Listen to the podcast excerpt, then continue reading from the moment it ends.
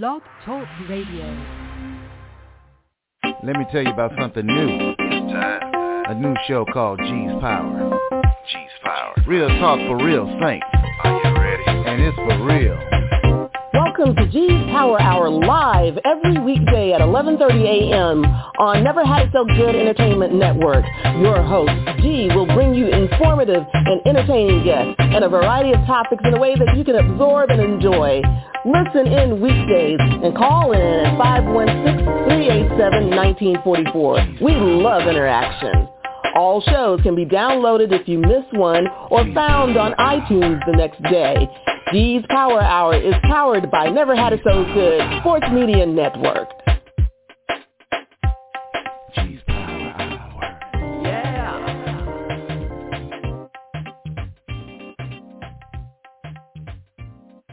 Over the past 60 years, Dove Beauty Bar's superior formula has remained unchanged. But when it comes to beauty, everything changed.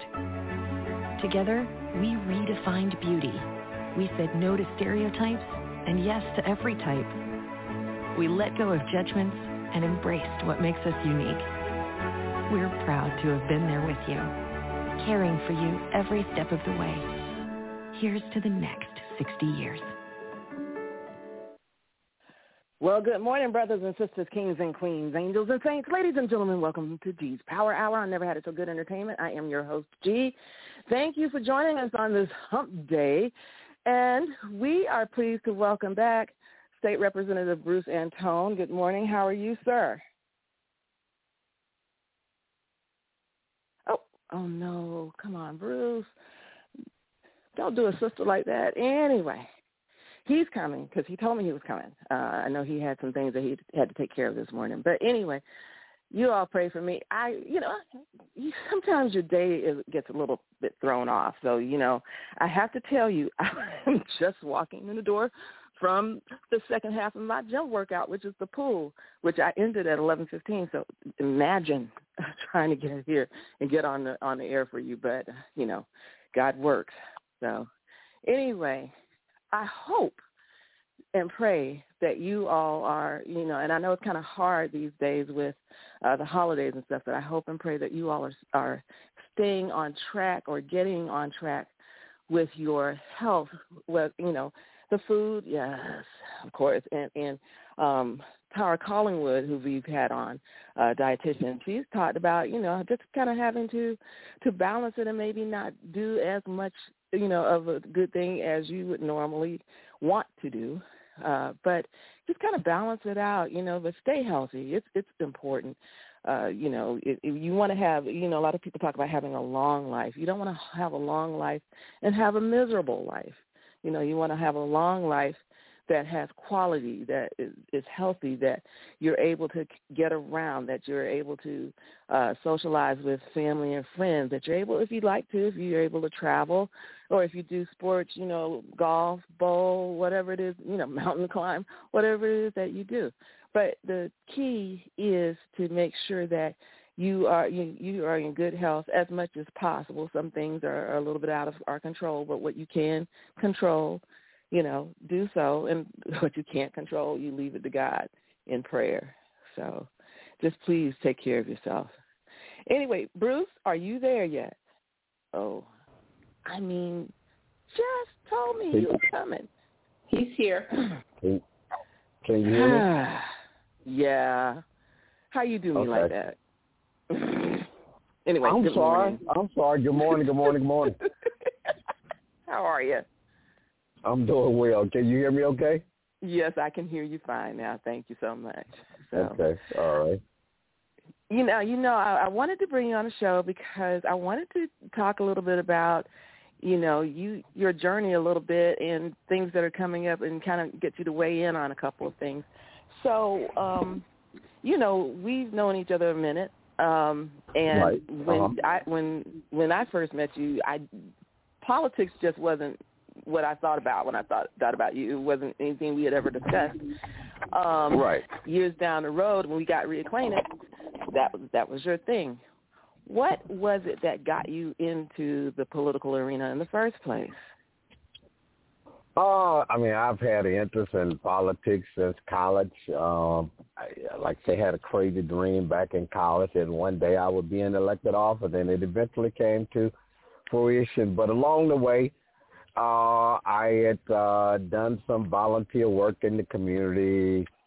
You know, been part of Southern Christian Leadership Council. I've been part of the NAACP. and volunteered to do other stuff. Had done a mentoring program at uh, Valencia College called Young Men Emerging and Young Women on the Move back in the 80s. And and so as the 90s came around, I decided I really wanted to get involved in uh, politics. So I ended up volunteering and helping a guy run for Orlando City Commission.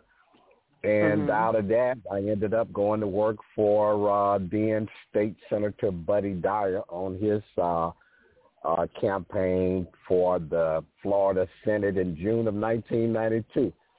Uh, Wow. And again, And for those of you that are listening, those of you that are listening and not from Orlando, Buddy Dyer is now the mayor of Orlando. For been mayor for a while, so just lets you know.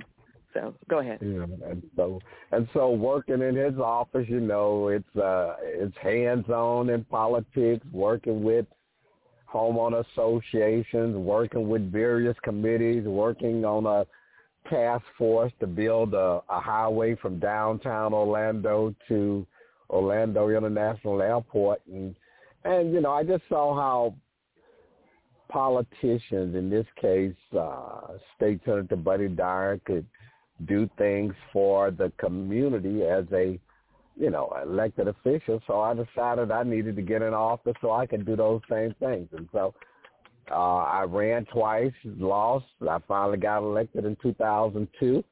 Uh, served in the Florida legislature for four years. Uh, decided I didn't want any more parts of that crazy place. Thought it was the craziest place in the world. So for six years, I never stopped in Tallahassee, never had a desire to go in the Florida Capitol. And somebody called me up in June of 2012 and said, hey, Bruce, there's some folks running for your old Florida House of Representatives seat. And I hope this is not a long answer. And they were like, hey, would you consider running again? And I said, okay. I got in the race uh, six weeks to go. This person called me and said, hey, Bruce, we saw you in the race. We want to help you. And they and they helped me get elected. And I beat five folks then. And so I served for eight years, sat out two years, and and here I am back again because I couldn't stand to sit on the sidelines and and watch nothing happen in our community. So anyway, that's the answer. I hope that answered your question. Yeah, that that's good. I, and, and I guess no, you know, and I wanted to ask you. You talking about the time that you decided you were kind of done with it. It's kind of like what they say about uh you don't want to get too close when they're making the sausage. You don't kind of Right, right. So, so, and I, I've been in some jobs where it, it's been like that, where you know you got a little bit too close and, and got up there, and it's like, mm, or or positions, and it's like, you know, I just nah, that's okay. So, uh, yeah, Uh-huh. right? Right, Okay. right, right. And and in So- this particular case, I'm a Democrat, and so it's always been like 80 Republicans to 40 Democrats, and so we just sit on the back rows, and you're kind of just you're a participant in the process, but you're also a spectator because the other 80 folks are making a decision, and you just got just a little say so. So that's kind of why I was turned off. But once I I, sat out for a while and realized, hey man, you just got to play the play the cards that you've been dealt, and you go and make the most of it. And so when I went back this second time, man, I was able to make the most of it and do things differently. And so um, I didn't have such a negative uh, opinion about it anymore. Okay. Well, that's good. But I mean, you know, politics is politics. I mean, again, you got to play the hand that you've been dealt, and so uh, politics is going to go on whether you're a part of it or not. And and I've just chose to be a part of it again. Uh huh. Go ahead. I'm sorry. So no, no, you're fine. You're fine. Because I, I I wanted to know, you know, because that it, it's a task, and it's not like it's going to make you rich either. Uh, Right. So, so what I wanted to find out though, uh, what's what's on your agenda for this time? Um, why are you back? What what is the the main motivation? Well, this time again, just trying to make sure that a community that I've represented has uh, has good representation, has a voice. Uh, I, and I'll just say this: what the community I represent is like the black community in in the city of Orlando and in unincorporated Orange County, and they need a voice in the legislature that can go up there and talk about their issues. Now, some of my priority issues this time is one, we've got to deal with the property insurance issue, right? So there's a special session in Tallahassee this week. The legislation that's put forward this week only stabilizes the insurance companies. It does nothing to reduce premiums for homeowners, and and homeowners are seeing their property insurance increase by 300%, right?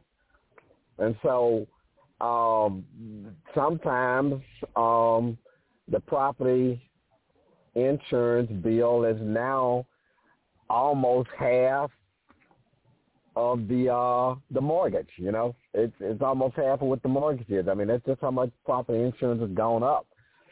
And so that's also making homes unaffordable. So, you know, we got to go back uh in January. We'll be in Tallahassee from January until May. But this time uh, we have to focus on giving some relief to the homeowners, the policy owners. We cannot continue to allow uh, the insurance premiums to, to keep going up. You know, so that's that's number one. Uh, we got to make sure that the state is putting forth as much dollars as it can to build affordable housing for working families and working individuals, you know, whether that's single family homes, whether that's down payment assistance, whether that's multi-family large apartment complexes, we have to build more housing that working families and individuals in Florida can can rent or purchase. So that's going to be like number two. The third thing I want to focus on is um, is what I call getting funding to build the Florida Museum of African American History. You know, there's a big old African American History Museum in Washington D.C. on Washington Mall. I think we need one in Florida. Florida has a lot of rich history pertaining to black people. When I say black people, that's the African American community, that's the Haitian community, Caribbean community, and all those other communities that exist here in Florida, right? We need to capture that history. We need to put it somewhere in a museum because, you know, people have forgotten all about African American history.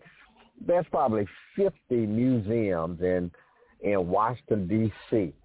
that focuses on American history and only one of those museums focuses on African American history. So we need to build a museum in Florida that could do the same thing.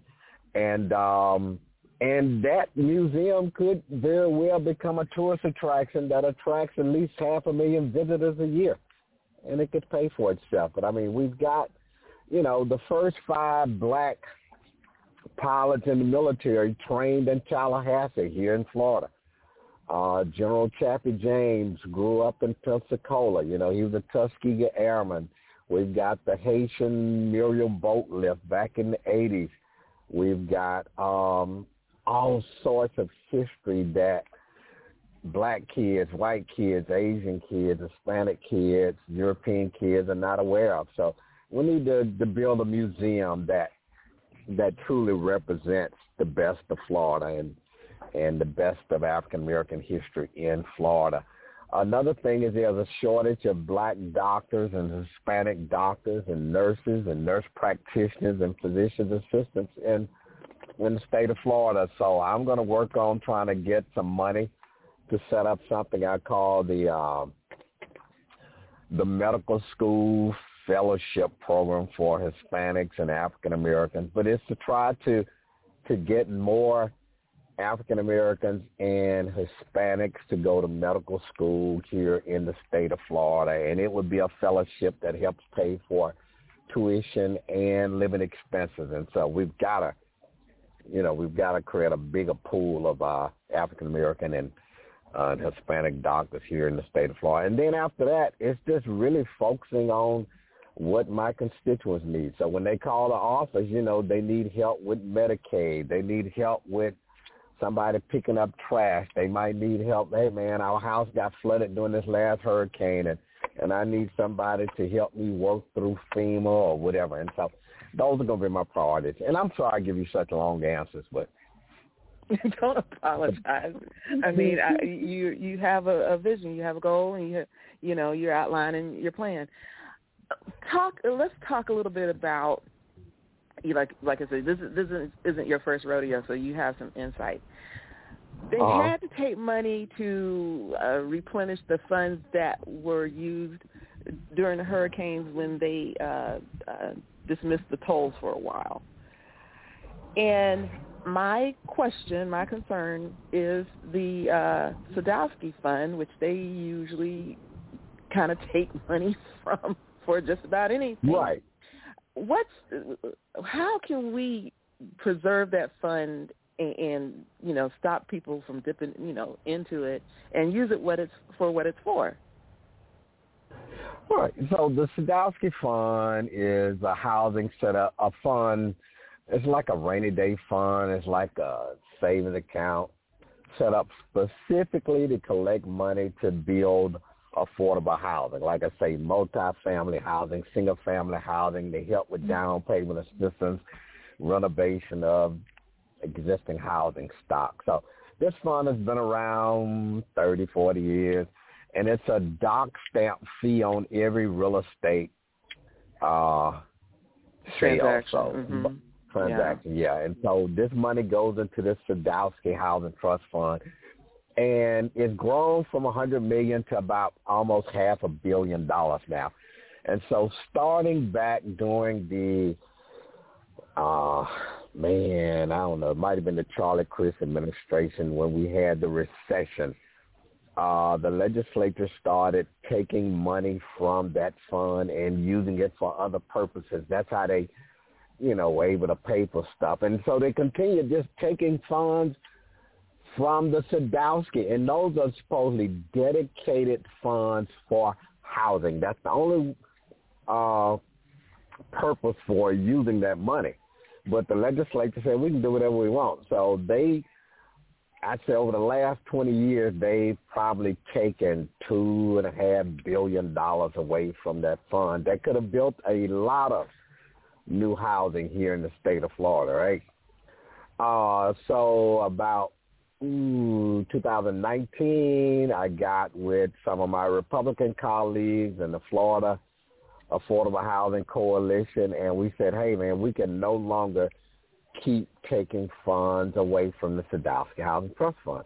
And so finally last year or year before, uh, the legislature made a decision that they would no longer raid the Sadowski Housing Trust Fund. They would no longer take money from the uh, trust fund and use it for other purposes. And, and as you know, we have a housing crisis here in in Florida. You know, it's just a mm-hmm. shortage of affordable housing, and so I think everybody understands now we've got to use that money uh, for what it was intended, which is to build affordable housing. And I saw a report yesterday that says, you know, before the end of this decade, we need another half million uh, affordable housing uh, units. And, you know, affordable housing is kind of misleading, you know, mm-hmm. but I would say at this point, affordable housing being something that you could rent for less than $2,000 a month. and even $2,000 a month is not necessarily affordable. But, yeah, but that's I what mean, I mean, mean, going for here in Central Florida. Uh-huh. Yeah, because right now, uh, one of, it's hard to find a one bedroom place for mm-hmm. uh, under two, much under two thousand. Uh, is so we've got to do something. Uh, there's got to be some sort of regulations in terms of uh, the cost too. But right. let's talk. Uh-huh. I want to get back to the, the Sadowski in terms of how are the funds distributed, and who determines who gets those funds. Well, there's a formula uh, and I wish I knew the specific details, but there's a formula that determines how the money is distributed. So let's just say now this year it'll be 400 million, which is probably what they will distribute.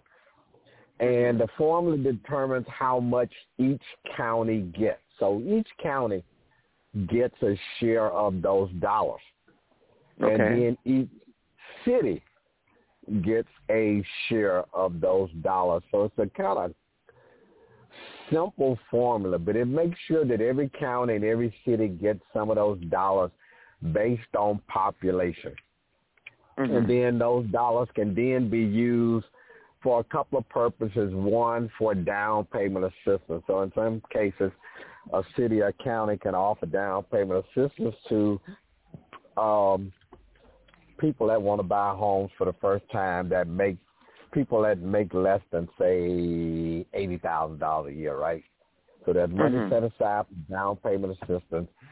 There's money that goes to another fund for people that build large multi-family apartment complexes. And then there's some money there, I believe, for construction of single-family homes. But it's about three different uses. But there's a formula that makes sure that every county and every city municipality gets a share of the money based on their population. Did I answer your question? Yes, sir. Yes, sir. Okay. So, um, so you're laughing. No, but you're answering the question. So don't don't you don't have to worry about that. So um, now, what is it? Talk talk to me about what's going on with uh, Orlo Vista, and I know that's more local than it is state. But can you can you talk about it? Can you can you? Uh, I don't know. oh man. What? Okay, I know you could probably talk about it probably for more time than we have for you, but because I know you need to go. But can you talk about it a little bit? Why Yep. is it I that can go this past. is I, okay? Go ahead. Come on. No, no, no. I'm, you, good. I'm glad you can go past the time. So, why is it that this particular section of town, and I know there are others because I passed one place the other day where there was water that looked like it was creeping in somebody's backyard. Um, so it's not Mhm. just Orlo Vista, but Orlo Vista seems to take the brunt of the, you know, the damage when it comes to these storms. And it doesn't even really have to be a hurricane, but the hurricane really kind of draws the focus to how bad the problem is there. Talk about it, Well, please. you know, if you're coming off of Kirkman Road, going south down Kirkman towards, say, uh, International Drive, you look to the left after you come under the east-west, you'll see this big old lake, and that's really a retention pond, and it's, I want to say three retention ponds. And that's where a lot of the water from Orlo Vista and Pine Hills drains when you know, there's a heavy rainstorm, right? hmm Uh, and so back in 2017, uh, those retention ponds flooded. They Mhm. overflowed. Uh, they claimed they had a problem with the drain, its pumps, and so they didn't lower the water levels enough. But, you know, those retention ponds and all of this the flooded. I, I don't know this for a fact, but if I drive in Orlo Vista, the retention pond seems to be higher than the street.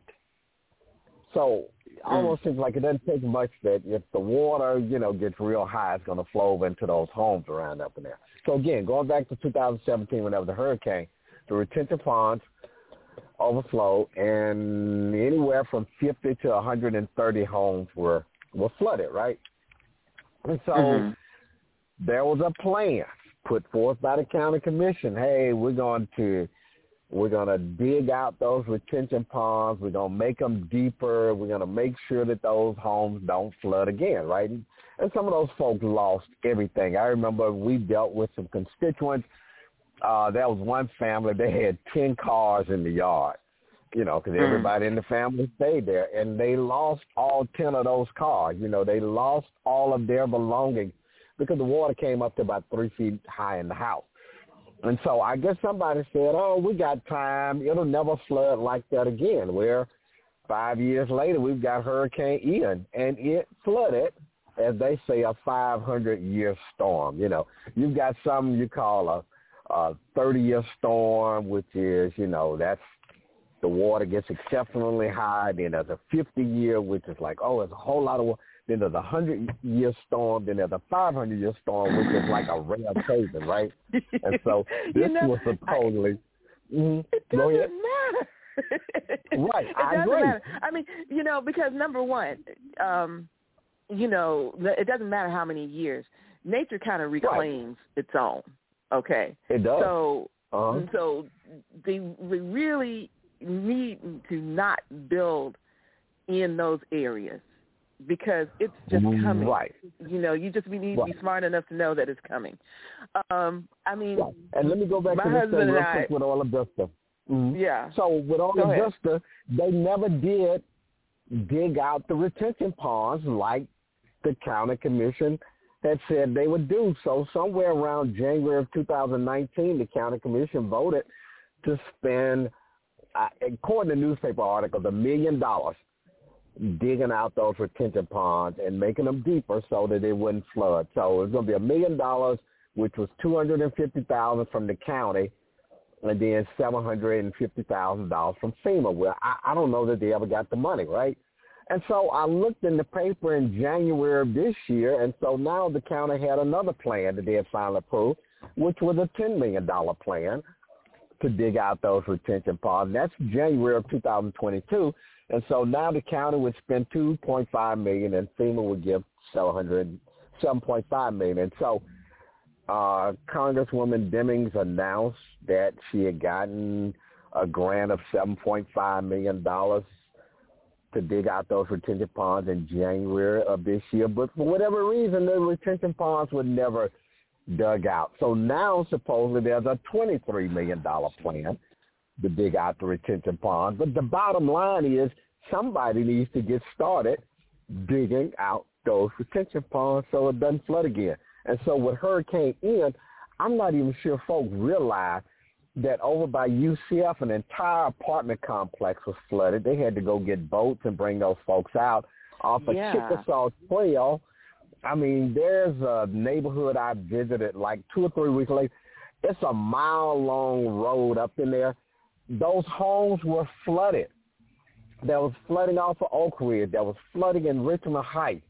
Uh, there was flooding in Eatonville. There was flooding on Apopka. I mean, there was so much flooding in Central Florida uh, that a whole lot of neighborhoods were just devastated. Folks, you know, lost everything and stuff. And so the county and the city really got to get serious about assessing, you know, their drainage needs. And so supposedly all of these places, cities and counties now looking at which retention ponds do we need to deepen, you know, uh, retention canals. Do we need to do something with that? But this Orlo Vista thing should have been fixed a long time ago. And so these families over there are flooded out for the second time.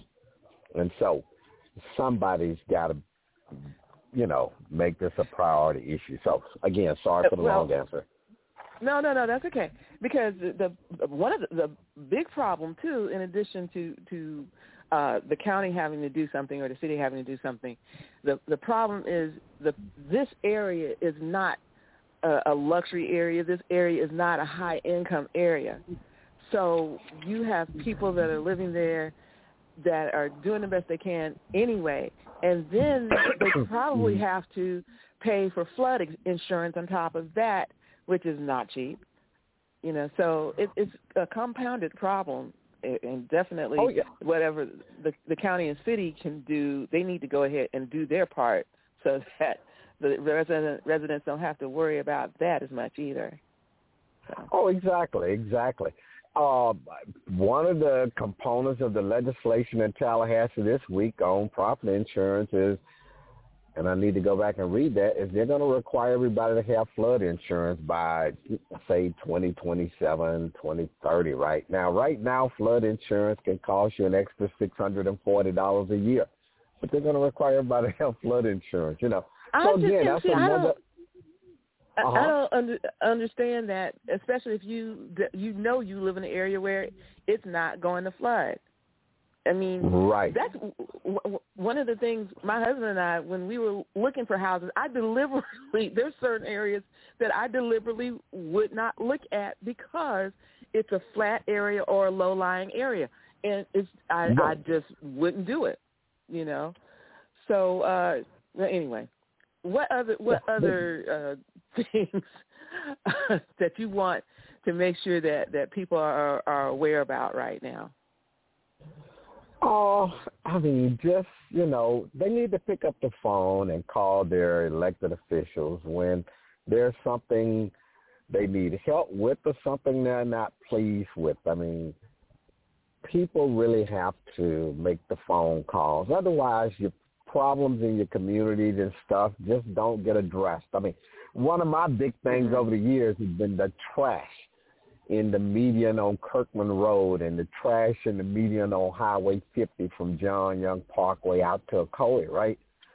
I mean, Mhm. folks are post on Facebook, oh, somebody needs to pick up the trash. Well, you need to call your city or your county and say, can y'all come pick up the trash? You know, can y'all come cut the grass? You know, in in the wake of this flooding and all of this in Richmond Heights, people need to be calling their elected officials and saying, hey, man, what are y'all going to do about this problem? Are y'all going to fix it? Or what are you going to do to make sure it doesn't happen again, right? I mean, it's easy mm-hmm. for everybody to say that's a 100-year storm or 500-year storm. It'll never happen again. But, I mean, with the way the hurricanes are getting stronger now, it could happen again. I Yeah. mean, it was less than what 15 years ago, 16 years ago, 18 years ago that a storm hit Southwest Florida, and here we go again. Boom! Mhm. Hurricane Ian comes through there. Uh, it comes through Central Florida. Now this is the sixth hurricane we've had in Orlando in mm, 18 years, right? Mhm. This particular hurricane didn't do wind damage; it did water damage. You know, Mhm. um, so I mean, folks need to they really need to call their elected officials when there's something they're not happy with, you know, and and voice their concerns. Otherwise, their concerns will be ignored, or folks will just say it must not be a priority because nobody's saying anything, you know. But um, you know, I was All elected switch- official. All right, elected official. Put your information out there. Let's let's have it. Come on. How we how do we get you? Yeah, well, in my case, I don't have the office open yet, so I don't have a phone number yet. But uh the Mm. office should be open after the first of the year. You know, I just got Okay. elected, so we're trying to get the office open and everything. Uh, All but the other And so you're going to call wanna, back and give us that information, right?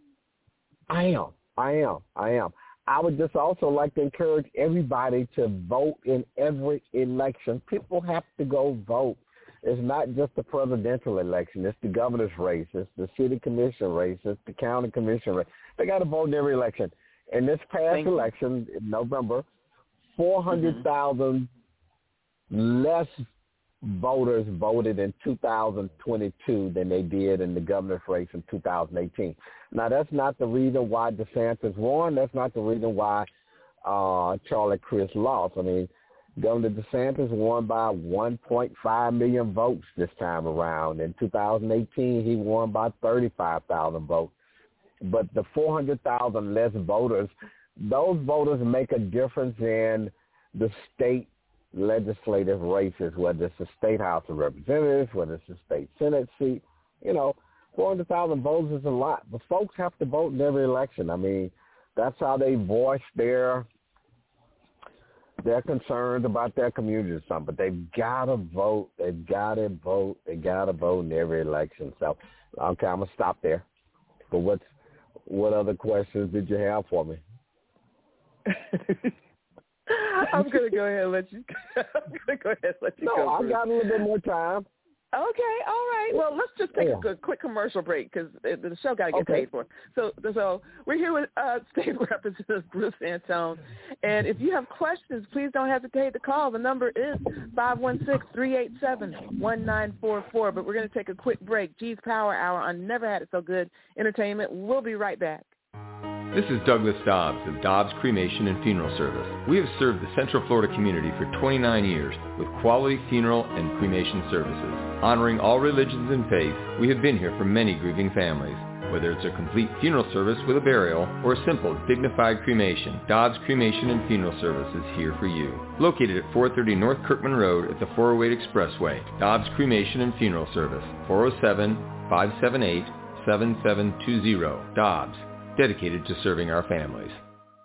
Having a wedding, reception, family reunion, planning a banquet, or some other fundraising event. Need to share your knowledge through a workshop or seminar, or it's a difficult time and you need to plan a wake or repast.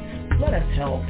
At our gatherings, let us reduce the stress and make the occasion memorable, treasured.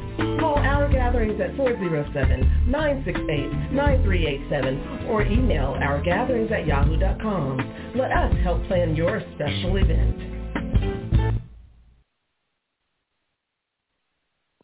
Good afternoon. Welcome back to G's Power Hour on Never Had It So Good Entertainment. I am your host, G. Thanks so much for being with us today here with State Representative Bruce Antone. And if you have questions, the number is 516-387-1944. So I'm going to throw some stuff out there since you, I've, I've got your ear.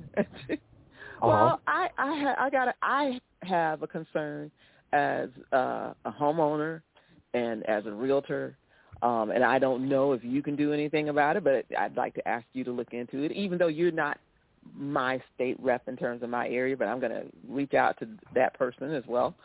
But I have an issue with um, appraisals, and Uh-huh. and and my issue is that I know that there are some discriminatory practices in appraisals. Mm-hmm. How how to determine that, I don't know. Um, and I know I, I go back, and I know there's others. I guess just go back to this um, one case that um, I saw on one of the network shows in Jacksonville, where um, a, a couple uh, they had an appraisal done on their house, and they thought their appraisal was quite low. And so what they did was to take the pictures of the um, African American spouse and the children out of the house and have someone come in and appraised the house without uh, any indication that there was an African American person living there. And the appraisal went up about $125,000 on the house. Now, uh, you know, that's not, you know, that's just not the only thing. You know, we have these developers that build houses in different areas. Same house, Uh-huh. different Uh-huh. area, different price for the value of the Uh-huh. house. Now I know there are other things that are included in terms of location and stuff like that, but what what my concern is, what happens is that houses in low income or um, minority um, or ethn- ethnically diverse neighborhoods get valued lower, and then uh, when investors come in, they swoop down on those properties, gather them up, especially in certain areas, and they do that gentrification process and Right. redo redo the properties, and then all of a sudden those properties are now luxury properties, and the people Right. who who used to have them or are still you know in, in, in nearby areas can't can't afford those type of properties. So right. I, I have a concern with that. So Mm-hmm. it, how, what would be the first step to get something like that addressed? I don't know. I'd have to find out if there's an appraisal board that has some particular standards for how homes and buildings are appraised. I mean, that's kind of where it starts. But Mm-hmm. I mean, historically, properties in less affluent and ethnic communities have been valued or praised at lower values than than other communities. You know, the only people right now that are paying high prices for homes are those bootleg uh, investors that are coming in, man. When they out there buying houses in Catalina Park and Eatonville for three hundred thousand dollars, right? Mm-hmm. Uh, but then you get an appraiser for your home in Pine Hills, which is twice as big, and they'll be like, "Oh, it's only two hundred and fifty thousand, you know. But Mhm. I and I'll say, let me look into that uh, Okay. because we got to figure out what's going on there. Um, and so that's a good question. Uh, and again, Okay. uh, folks uh, lose money when when their house is appraised at a lower value than what it should be. Mhm. Okay. Mhm. But I'll find out and I'll get back to you. hmm I appreciate that. I, we'll be checking back in with you on that. Uh, so that that is that is something that's been kind of uh, sticking, uh, been a thorn in my side for a while now, and I I, I do right. would like to see it addressed because between uh, gentrification and eminent domain, a lot of times a lot of uh, properties, and we know this was the case with John Young um, Mhm. years back. Uh, you know, even affluent African Americans had property taken uh, Right. just for to build to build John Young, but and, and Right, you right. know those communities in that area got squeezed. You know, Right. so. Now, eminent domain can be used to seize property for construction of roads, schools, hospitals, mhm. uh, and I'm trying to think military bases and stuff like that. But the legislature did change the law back around 2006 or so that stopped cities from allowing somebody to take Gretchen uh, Simmons Demps Demp Simmons property and then give it to a investor that would then turn around and sell it at a higher price. I mean, that was ah, across the country, but that's no longer allowed here in the state of Florida. But down I in uh, that. Beach, Mhm. Mhm. Riviera Beach, uh, the city of Riviera Beach, which was actually a uh, African American city council man, they went in there and took ooh, several thousand homes uh, that were on the intercoastal waterway and in the city and gave it basically allowed a, a developer to come in and buy all that stuff. I mean, there are people that own those properties for 50 and a 100 years, right? wow, But it was- yeah, all of that was done to enrich a particular developer. And so the state of Florida stopped that. Um, one example was, you know, the soccer stadium downtown. They were trying to use eminent domain to to take uh, the property where the soccer stadium is in downtown Orlando and give it to Mhm. the owner of the uh, soccer team. And so the state law kicked in and stopped that. And so they had to pay those landowners a fair uh, market value price for their property. and that's another so- area that um yeah we um my husband and i were riding through that area the other day you know and and run, going down the street and running right into the soccer stadium where it, before you, the soccer stadium wasn't there you know and then you know some somebody like me you know the soccer sta- stadium doesn't have any benefit for me but you know Right, right. um i i you know and i had a cousin who had a barber shop down in that Right. area you know Mhm. had and moved you know there's a lot of uh I was, I was telling my husband who's not from this area about you know old when i was growing up an old uh beauty shop that i used to go to Uh-huh. down there a old fish market even an old uh movie theater that used to be Right, down right. there when i was a little girl all of that is gone you know Yeah, and uh, And- I mean it, it's happening nationwide, whether it's in Atlanta around the Dr. King Center, uh, Los Mm-hmm. Angeles and Baldwin Hills, and San Francisco. I mean, uh, Harlem. Uh, you see what used to be traditional African American communities are no longer traditional African American communities because they've all been Mm-mm. gentrified. Investors have come in and bought up all the property, and now people can't even afford to to live in those communities where they grew up. So it's a it's a it's a problem. Mm-hmm. Um, are you familiar with uh, and it's something that I came across two years ago, and I want to say it's uh, a called, project called Main Streets, where they take certain streets and uh, I guess uh, improve them, certain sections, like for example the Milk section. Are you familiar with that in, in um, Orlando and uh, Mills 50 and some of those other areas? Where they've received Yeah, money Orlando to improve the, a- yeah. Yeah, the city of Orlando, I believe, has a mainstream Main Street project office. Mhm. It's some kind of designation, and again, I don't know where you get the designation from. It might come from the federal government, but along with that comes some dollars to do certain things. And, again, Mills, that Mills area, the uh, packing district. I mean, hmm Yeah. So why couldn't some of those dollars be used in areas like um Columbia Street or Bruton or um some other areas or even in, in the Pine Hills area, even, you know, maybe helping Orlo Vista out a little bit. What what how how come none of those areas seem to be considered for for something like that? Oh, just because nobody's focused on trying to uh change those areas at the time. The change is coming. Now, when that's going to happen, it'll be overnight. But yeah, I mean, there are dollars out there now, community development block grant dollars that can be used to do a number of things.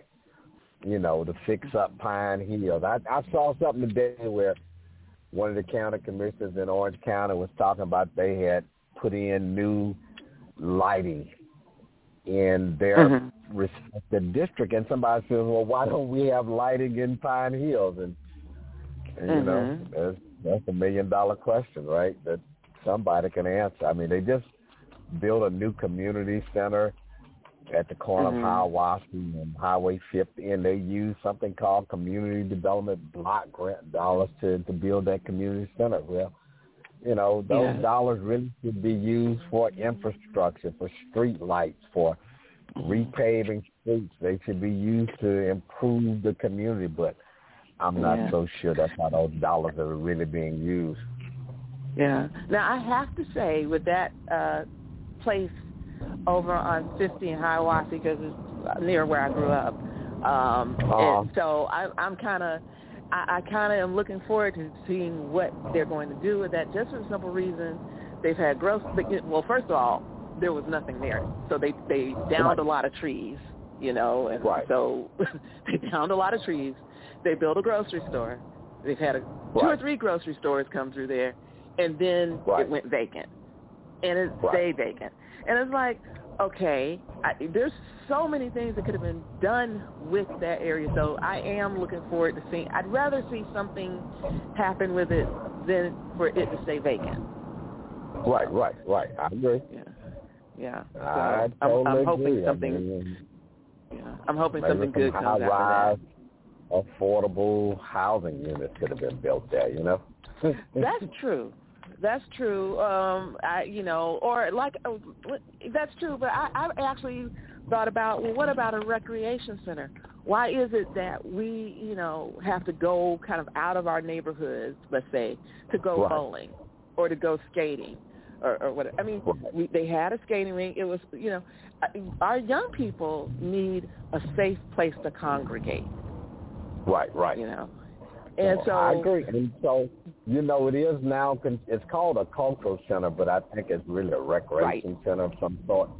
Yeah. Mhm. So, I'm not Yeah. sure when it officially opens, but um, Yeah. hopefully the kids will be able to go there. There will be computer labs and all sorts of things there for the kids. I hope.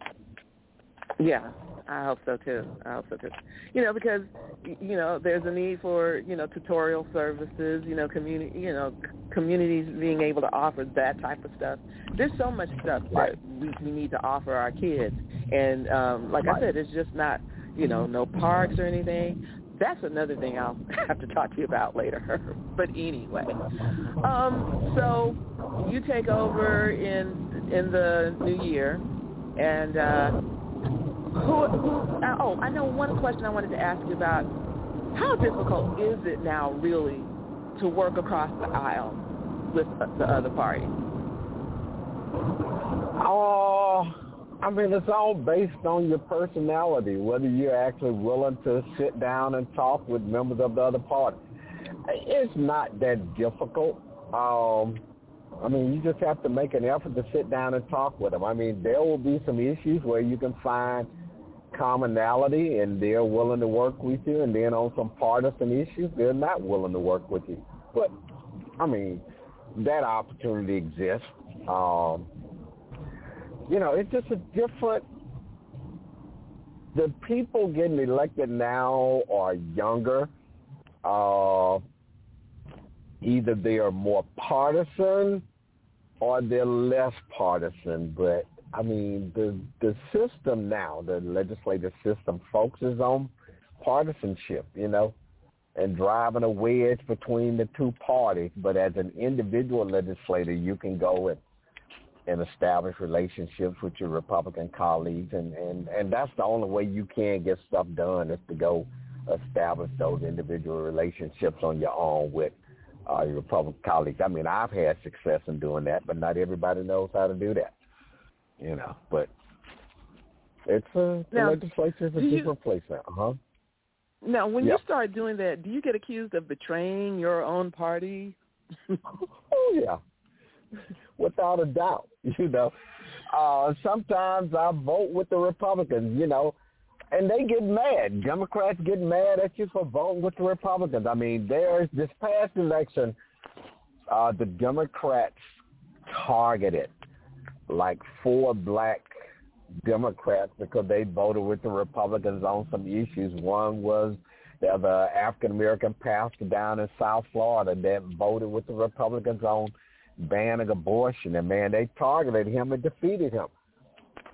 You know, but That's I mean, shame. It's, I mean, he's a pastor. He's supposed to be. Uh, right, well, never right. mind. but I mean, ninety-five percent of the time he voted with the Democrats, right? But I mean, that is just. I, there's a yeah. civil war, I think, within the Democratic Party, where you got progressives, you've got moderates, you've got conservative Democrats, but the progressives in some instances are deciding who is pure and who's not pure, right? And so I think there's some ageism too. Yeah, and they're out there targeting black legislators because you know you don't vote uh a hundred percent with the Democrats or you shouldn't be voting that way because you're black. No, no, all black Democrats are not the same, you know. Uh, all Democrats are not the same, but it's a a purity test that only seems to apply to black Democrats. It's, it's kind of crazy, but uh, but yeah, you get accused of it. I mean, they used to say, you know, Bruce votes with the Republicans, but I brought a lot of money home for for black communities and black colleges that help. So you're going to penalize me for getting a hundred million dollars for Florida Memorial, Edward Waters, and Bethune Cookman because uh, I voted with the Republicans a couple of times. I was just trading off votes, you know, for funding. You know, uh, I got some money here for some after-school programs, several million dollars. Well, you shouldn't be voting with the Republicans. Well, my community needs these after-school programs, right? And so if I got to trade some votes to get a couple of million dollars, then I'm going to do it. But it's generally the people that accuse you of voting with the Republicans or betraying the Democrats are the people who can't get anything done in the legislature. That's again another long answer, so please forgive me. No, no, but no, not, no forgiveness necessary. Yeah. Yeah. No, and that's yeah. one of the reasons too. I just, you know, I, I I'm nonpartisan. Um, it's because mm-hmm. I, I just feel like, you know, you you shouldn't be pigeonholed. You know, right? You you need to. For me, I'm like, don't just assume because I was Democrat, you know, or whatever that that's where my vote is leaning. Um, if right, you're whoever you are, you need to work for my vote. Okay, you got to tell me how you're going to benefit me and my community. I don't care Right. what party you are. Were you born in that party? No. Who are you as a as a person, and, and how are you going to help? That's what matters. And and we've got to get out of this whole partisan thing because it's it's really um, hindering us from getting stuff done. I totally agree. I Yeah. totally agree. The people who seem to focus so much on the partisan thing are the people who really are not effective. And people who just don't have a history or perspective or of anything. And so they just believe, I, uh, you got to vote with us 100% of the time. Nope, nope, nope. Uh-uh. I got to vote for what's best for the people I represent, you know. So, mm, crazy Okay. situation. Hey, can I say one other thing? People Yes, who people need to get their COVID boosters because COVID is Mhm. still alive and well out there. And if you're 65 and older, or if you have some health complications, you really need to go get your COVID booster shot and protect yourself. But again, COVID hadn't gone away. No. You know, so that No. my just friendly reminder. No, I appreciate that. I mean, people look at me weird because I still, for the most part, wear my mask, and it's easy to not wear the mask. But then Right. it's Mhm. you know the thing is it's also easy to catch stuff, and then you have to take off from work, and you can't do you know the things that you need to Right. do. So it, yeah, definitely. I want to ask you one more question. Um, Uh-huh. I know you are a big proponent of encouraging people to run if they feel that there's a cause that they they can help with. So, Mhm. how does someone get started? Can you give a quick tutorial on that? Well, the, the first thing is they need to decide why they want to run for office, and then they need to decide if they're qualified, you know, and then they got to decide if they can go raise the money to run for office. I mean, there used to be a time where you could run for office and you didn't need any money, but these days you need money. I mean, for a city council race, you need to be able to figure out how to raise twenty-five, thirty thousand, fifty thousand dollars. You know, for a legislative race, you need to be able to raise fifty, hundred thousand dollars. For Congress, you got to be able to raise, you know, actually to be competitive, half a million dollars. You know, but you got a lot of folks out there that just want to run for office. Oh, because there's some I believe in, da da da. But it takes money to run for office, and you've got to have time to go out there and campaign, whether it's knocking on doors, going to groups and meeting with them. But I mean, we just saw a congressional race where there was folks running, right? And the Mhm, people did mhm. not have the money to compete.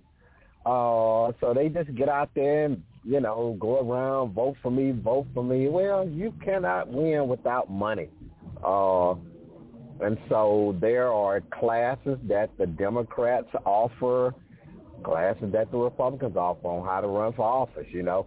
Uh, you can Mhm. probably Google all the contact the the state Republican Party or the state Democratic Party and ask them if they're having some classes, you know, on how to do that. But that's that's basically how you get started. But I mean, you really need to look deep within yourself and say, you know, if you're running for office, why am I running? Am I committed? Because this is no easy task.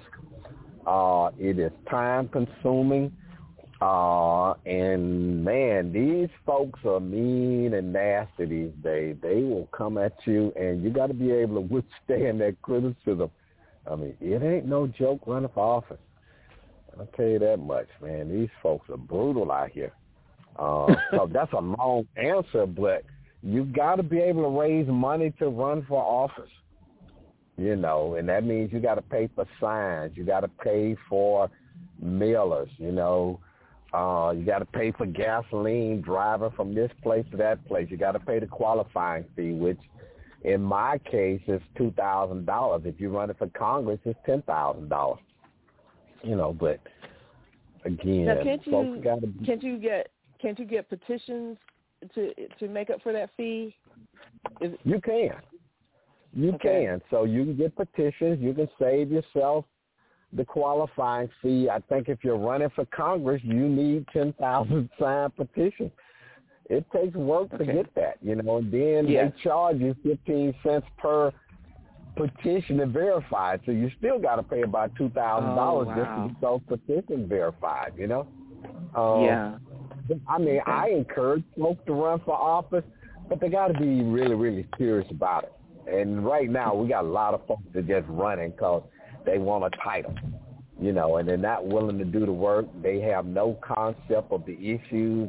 They're not gonna Mhm. go get up to speed on the issue. They just running because hey, uh, you know, they need me. Well, I'm gonna be important if I get that title, and and 99% of them gonna lose, you know. So Bruce, thank you so much. Got to run. Appreciate it. And, All righty. and you're going to have to come back because we got to follow up on some stuff, okay? okay, good enough. I will. Thank you. All and thank you all for listening. This has been G's Power Hour on Never Had It So Good Entertainment. I am your host, G. Be well, be safe, be blessed. And please remember, all real power comes from God. Take care.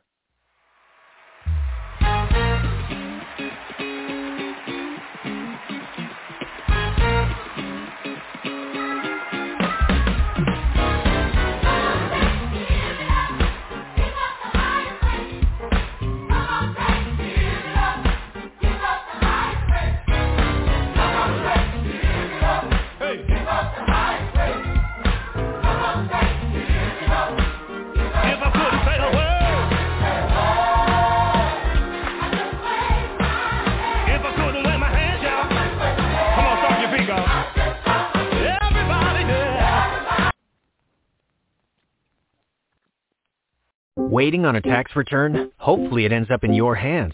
Fraudulent tax returns due to identity theft increased by 30% in 2023. If you're in a bind this tax season, LifeLock can help. Our U.S.-based restoration specialists are experts dedicated to helping solve your identity theft issues.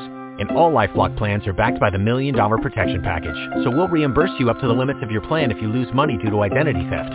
Help protect your information this tax season with LifeLock.